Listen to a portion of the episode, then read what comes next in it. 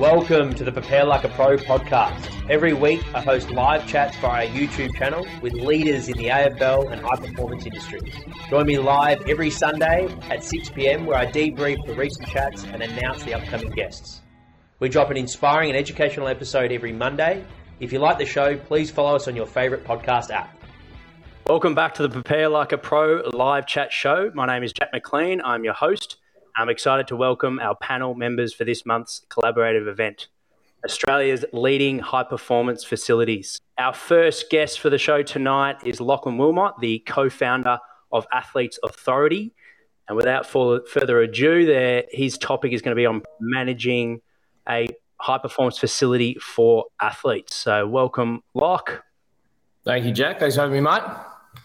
Jumping on, we'll, we'll dive straight into it, mate. Take us through from a coach perspective. You've worked in high performance sport at the top level, as well as now in doing great things in the private sector. What, what are the pros and cons of of uh, the two? Um, well, I think uh, when I was shifting across from pro to private, I thought the hours might have uh, been a little bit better. But then, uh, then when I moved over, I, uh, I lost two of my coaches. We rolled into fires, we rolled into a blackout, we rolled into COVID. Um, so it's been a, a, good fun two years in the private sector, mate. So I think uh, my opinion's probably a little bit skewed. Um, but there's no doubt for me, um, from a family point of view, uh, the hours are significantly better, especially around the weekends and everything. So the, the pros for private are probably a little bit more controllable with hours. Um, I think one of the the big things people often ask me, do I miss pro sport and stuff like that? And, and to be honest, I think it's a little bit like uh, high school. Uh, I think once you graduate high school, you look back and you think, fuck, how good was high school? You know, socially, you're with your friends every day and stuff like that. You kind of forget all the assessments and all the annoying work and stuff you had to actually do. And I think pro sport's a little bit like that. I think like when I when I watch the games these days, it is something that I miss a lot. Game day, I think that that feeling of game day, the preparation of game day, that there really is nothing like it. And in spite of of working with a lot of really good quality athletes across the private sector and preparing them for game day, it's not the same when you're not in the team and you're not turning up game day ready to go. So that's probably a big part that's very hard to replicate. But with all due respect, from that point of view, the the um, the culture and the community that we have at Athletes Authority is something that um, that you know for me the, the private sector is all about creating that that that team sport feel within the private community. That um, riding the wave of success of each of the athletes is certainly something that um, that that I love, and I think um, from a private setting um, is something that that we can do. And, and I think maybe sometimes, um, you know, ten years ago, probably too many people treated it just like a, a gym, and and people turned up and trained. They had their own individual things to do, and then they left. But I think, to be honest, with all credit to CrossFit, CrossFit's probably showed us what a community can be, regardless of what you think about CrossFit. And you know, everyone that's on tonight, uh, you know, manage a, a, phenomenal facility and and realistically have a, a, an amazing community. Hence why they're they're successful and where they are. And I think we can all attest that the private sector is starting to build some really strong athletic communities that people can be a part of. And to be honest, that's what I loved about team sport, and and that's what's uh, what's building in in the private sector. Yeah, I love that, mate. That you, you, mentioned community. Is that something that COVID has almost raised your awareness on, on the impact that facilities like yours do have an impact on, on the community once you yeah. take it away? Look, I think it is. I think the the COVID issue was something that um, you know, I look at, for example, let's take Anytime Fitness. Like at the end of the day, most Anytime Fitness franchises don't really have a community, but they're all owned by very similar small business owners as as that's on now. Like I mean, they they paid X amount for a franchise. They're a small business owner. They're they're not the juggernaut that is Fitness First or Virgin Active that's owned by a multinational corporation. They are small business owners, and and when COVID hit, they shut down. And, and guess what? No one was around to, to support them. No, no community was there to really back them because that they probably didn't have the same community as the, the people that are on now. And um, you know, when it looks like for me anyway, I'm not an emotional person, but um, but I must admit, when we got pushed into lockdown, our our athletes made a video for us and so many got around us and supported us and stuff like that. And for me, that was um, that was unbelievable. So um, I think the the community is not necessarily I, I don't necessarily think COVID created it, but it certainly probably identified the power of it and and how strong our community is um, without actually realizing. Yeah, and and you mentioned a little bit earlier something I picked up on was making impact with the athletes. Do you feel? I oh know you miss game day, and that makes a lot of sense with from a from a competitive point of view, and, and everyone all in on on game day performance. That is hard to replicate. But from a from a making an impact as a coach, do you feel like the private sector you actually move the needle a lot more with it with the athletes' development? Yeah, hundred percent. You do. I think I've. Uh, in professional sport, you, you, you know, as strength conditioning coaches, we probably have a, a percentage of athletes that we impact more than others. Typically, when it comes to the, the superstars that are very talented, our influence on them can often be less. The older athlete, often our influence can be sustaining careers for a little bit longer. But obviously, in the AFL was a, a classic example. We were getting athletes at 17 and nine months. Um, to be able to influence them was really big. And that's what we do in the private sector. You know, we, we get these athletes that's sometimes as young as nine years of age, and we can have a huge influence on their routine, their habit, what they value, why they value it. And I think as well, that's what the private sector can be quite powerful with that we can bring in these 10, 11 year olds and, they can look across the facility, especially, you know, I, I can only speak for ours, but I know a lot of the facilities on here are similar that they'll have a high performing elite senior athlete that may be in the same sport, uh, maybe even in the same position that this young athlete's at, and they can look across the room and go, "Geez, well, that's what I want to be like. That's what I need to get to," and and their value on strength conditioning increases significantly versus that ten year old, eleven year old going to a fitness first or a Virgin Active and just doing weights. Um, I think they can start to see that the process that values, and that's what you get in pro sport. You get a, a 17, 18 year old coming to your club and they want to play midfield and they see a 25 26 year old midfielder might be you know bench pressing 120 kilos or squatting or jumping or, or, throwing med balls around and going you know that's that's what i need to do to be that good. I think we can influence that in the private sector far more than your average gym and i think obviously the people that are on here you can see that the average gym is now changing because these are performance facilities. These are ones that are that are going to govern our young athletes and build them into something more yeah, it's exciting, mate. It's uh, something we're talking about off air about, you know, when you look at this panel compared to 10 years ago in Australia, how, how fast we are catching the American culture with, with private sector, which is um, maybe something at the end of discussion, if we get time for, it'd be good to hear everyone's thoughts around that and how fast we are gaining on it in America in that space. We're not getting um, any attractive, mate, but we're certainly improving our performance, I think, by the looks of it. Too much time uh, put in, in coaching, making everyone else looking better, hey? Yeah.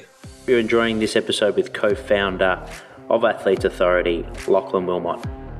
We're just going to take a quick break to hear a snippet of our full interview with Lachlan Wilmot, number 25 on the Prepare Like a Pro podcast. What would be like for, for the guys that you've seen at the highest level, whether it be rugby uh, or, or at GWS, what were some traits that you noticed? It can be outside of training as well in terms of lifestyle and mindset, but what were some traits that you noticed that also you try and work on with with developing footballers? Yeah, so probably outside of your pure strength conditioning side, I think the the number one trait that I see in, in just elite players and elite teams is confidence, almost arrogance. That their best will beat anyone. And there's a big difference between that where people are confident or arrogant that they're going to win versus people are confident, arrogant that their hardest work will win. Because I see teams all the time that, that get confident that they're going to win. And that was, that was Parramatta the first year I went there. They were so confident they were going to win that they didn't work hard versus confident that your best will win. Because if you're arrogant to the point of like confidence to the point of arrogance that that you your best will beat anyone, then you're always going to work hard, and most of the time you're going to win because everyone's working hard. To hear more from Lachlan Wilmot, make sure to scroll to episode 25 on the Prepare Like a Pro podcast. Now back to the bite-sized episode with co-founder of Athlete Authority. Hope you enjoy. What about for the coach's perspective? Like, do you feel from a development point of view, if you had to pick one to start with, would you prefer developing yourself in the high performance sport realm, or do you think private sector is a better place to start? Uh, t- to be brutally honest, uh, I think it's six or one, half a dozen of the other. I, I don't think. I don't think the category is the maker. It's the coaches around you that will make it. Um, if you're in high performance sport with terrible people, it's not great. By the same token, if you're in the private sector with terrible people, it's not great. I do believe when it comes to a lot of young coaches at the moment, um, I, I still and to be honest, I don't think it's going to change. I think the the shininess of a, a, pro sport logo is always going to be attractive to coaches, and that's not to say it shouldn't be. I, I, think there's a lot of amazing things in pro sport. Like I mean, the the experiences I had were phenomenal. But again, it, depends who you're with. You know, I've, I've got a young coach that work, works at my my facility that. Um, that, that worked in the private sector, wanted to give pro sport a go, um, gave it a go, didn't like it, now come, has come back. And for me, that's that's the powerful part. That I would always prefer a coach that went to pro sport, didn't like it, and has come back and has to rebuild a little bit, rather than a, a young coach that has always got that desire to go. Oh well, I want to give pro sport a go, but I'm not sure whether I'll like it or not. So look, I don't think there's one or the other. I think it's got to be based on the the environment you're going into and the coaches you're with. So whether it's private, whether it's pro, I think both have amazing positives and negatives in a certain extent. But realistically, it's quality people. You know, again, referring back to the panel here, if you're lucky enough to work with some of the people on this panel, well, amazing. Like it doesn't necessarily mean pro sport's going to be better. But by the same token, if you get an opportunity in pro sport and there's there's good quality people, um, you know, one of my best mates, Selwyn Griffith, is at Melbourne at the moment. Um, like if you've got an opportunity to work in that environment with him, fantastic. I'd, I'd say take it any day of the week. But it's probably down to the people and the community within the performance setting. Um, so the physios that are going to be working there, the strength conditioning coaches, the high performance manager, to an extent, the head coach. What do, what do they believe in? What what do they want to push? And it's the same with private setting. You know, if you've got good quality people around, I'd say it, it, you can't go wrong regardless. Yeah, awesome, mate. Thank, thanks for shedding light on that. And then, in terms of for the coaches listening in, do you feel, in your experience, there's personality traits and uh, coaching skill sets that are more suited to private sector compared to high performance sport, or do you think a good coach is a good coach? Personally, I think uh, I think uh, a good coach is a good coach. I've got Woody here trying to wrap me up, so clearly uh, clearly his use of the voice is, terrible because he's trying to text here. But we can we can certainly think I think from a from a, a private and a pro. My strongest coaches are those ones that have had experience in team environments. Now, that's not to put down anyone that works individual, but our environment is on a gym floor in group settings. So, my strongest coaches are those ones that have worked in group settings. Um, that doesn't mean it has to be pro, but it certainly has to be at a level where they have to control a team environment. I'd, I'd probably find that that people that go into the the private setting um, need to have a far more sales orientated influence because at the end of the day, they actually need to sell the service a little bit more. In a an environment of professional, they don't need to go out and get sales, but you still need to sell what you're doing to the athlete they are very similar, but they're also very different in nature. So um, I would probably say if you want to go into the private setting, you've got to have a little bit of mongrel about you about going out and getting leads and attracting people, attracting teams, attracting individuals. If you're in the pro setting, uh, you probably need to work out how you sell your program more than sell a company or get leads in. So I don't think that really answers it very well for you, but I think it's summary. There is no specific trait that I think is going to transfer better to pro, better to private, because like I said at the beginning, the facilities on here and my facility as well our whole goal is to start to breed a performance mentality. Um, and that's exactly what we do in the pro setting, exactly what you do in the private setting. So I think the carryover and the crossover is way too familiar. But if you had to pick one nuance, it would probably be when you're in the private setting, you've got to try and sell the company more um, and get that name out there. In the pro setting, you've probably got to sell your program a little bit more to the individuals. Yeah. Yeah, no, it makes sense. The, like you said, similar goals in mind, but one's commercial, uh, and then one's more, I guess, performance based. But yes, the the traits are transferable, which is probably the main thing for coaches listening. You're going to benefit development wise by being in a good environment, like you said, in, in both settings. So, no, I love it, mate. Love your work. For, for those listening in that are a coach or an athlete, where can we find Athlete Authority and um, what is the best place to get in contact? with you guys? The uh, the old socials are probably the easiest on uh, Instagram at Athletes Authority. Um, that's an easy follow, and then I'm uh, at Performance Coach underscore Wilmot. But uh, but feel free to, to follow both. But you'll probably get get one or the other on uh, on one of them. So go for it. Beautiful. Thanks, Thanks. mate. Thanks, mate. If you enjoyed this episode and want even more, our academy is for you. The Prepare Like a Pro Academy is a platform that hosts exclusive features and bonus content such as a Q&A segment aimed at getting to know the guests on a more personal level. Here's an example with Emily Meehan, head sports dietitian of the Collingwood Football Club. What are things that, that fire you up?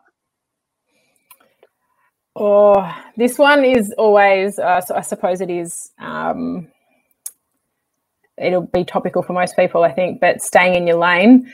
And I yep. often find that with nutrition, everyone eats, so everyone has an opinion. And I think that's what really gets me fired up um, because so many people try and provide nutrition advice based on their N of one experience when they did intermittent fasting or keto or whatever it might be. And then Game Changers, sure yeah, Game Changers, whatever that might be. And look, it probably keeps me in a job, but that it does drive me insane because yeah. sometimes the information can be so detrimental um, and opposite to what I've been working with my athlete or athletes and you know and because they hear it on someone's socials or through a documentary it unravels everything that I've been working with an athlete for. Yeah. Yeah. Another feature of our academy is the opportunity each week to join myself as co-host on the Prepare Like a Pro live chat show. Here's an example with Academy member Rama Davies, the strength and conditioning coach at the Box Hill Hawks. Welcome, Rama, to the chat. Uh, Rama has also worked at, at Box Hill, or currently he's working at Box Hill Hawks with us, awesome. so he's another Box Hill man uh, in the strength and conditioning department. So I'll handle it over to you, Rama, to, to ask your question, mate. Thanks for joining us. Excellent. Thanks, Jack. And yeah, thanks, um, thanks, Sam, for the chat. It was, uh, I found it to be really insightful, plenty of gems in there, um, and I enjoyed it a lot. Um, mate, my my question to you was: you spoke quite a bit about um, perspective during that chat, um, and I was wondering what are some of the things that you either know or um, do physically that um, you wish you either knew or did um, back at the beginning of your career? Uh, what are some of those things? Mm, yeah, good question. Um, yeah, so I suppose with perspective on life, um, that sort of point, um, it yeah certainly yeah has been massive for me now, and and didn't probably have that as much um, when I was younger. Um, I suppose one thing I might mention is is gratitude. I spend a lot of my mm. time um, doing a lot of gratitude exercises, listening to podcasts, doing a, a, journal every day just a bit to say what I'm grateful for, sort of three things. And um, that's a fantastic way that I've been able to, yeah, like reset and, and just kind of gain that gratitude and perspective about, you know, that there is more to life than football or, you know, maybe whatever, as an S&C coach, you know, if something's, if you're having a hard time, um, it can be massive with just yeah opening your eyes a little bit and losing that sort of tunnel vision or being stuck in that in that work bubble. Um, yeah. So that's that's been huge. Um, I think I wish back then, when I was younger, I asked more questions and was a bit more open to different things. Mm. I think I was a bit single-minded back then, and um, you know, I thought there was one way of doing things, and um, if I kind of didn't have that fear fear of, you know, asking a silly question or fear of judgment, it would have got me a lot further, and I probably would have learned a lot quicker. Um, and yeah. and yeah, like just yeah, being open to sort of different things because um, you never know what you might find. It's just yeah, there's so many people, like great people out there, knowledgeable people to learn off. And there's plenty more where that came from. If you would like to learn more, then enter patreon.com forward slash prepare like a pro or head to the link in our show notes. Thank you for listening to the Prepare Like a Pro podcast. If you like this episode, it'd be a massive help if you could like, follow, rate, give a review, or even share with your mates. The show is recorded in Melbourne, Australia. Be sure to follow our Instagram page for all updates on our latest and greatest. If you would like to get in touch to suggest a guest or advertise with the Prepare Like a Pro podcast, please email me at jack at preparelikeapro.com. Thanks so much for tuning in.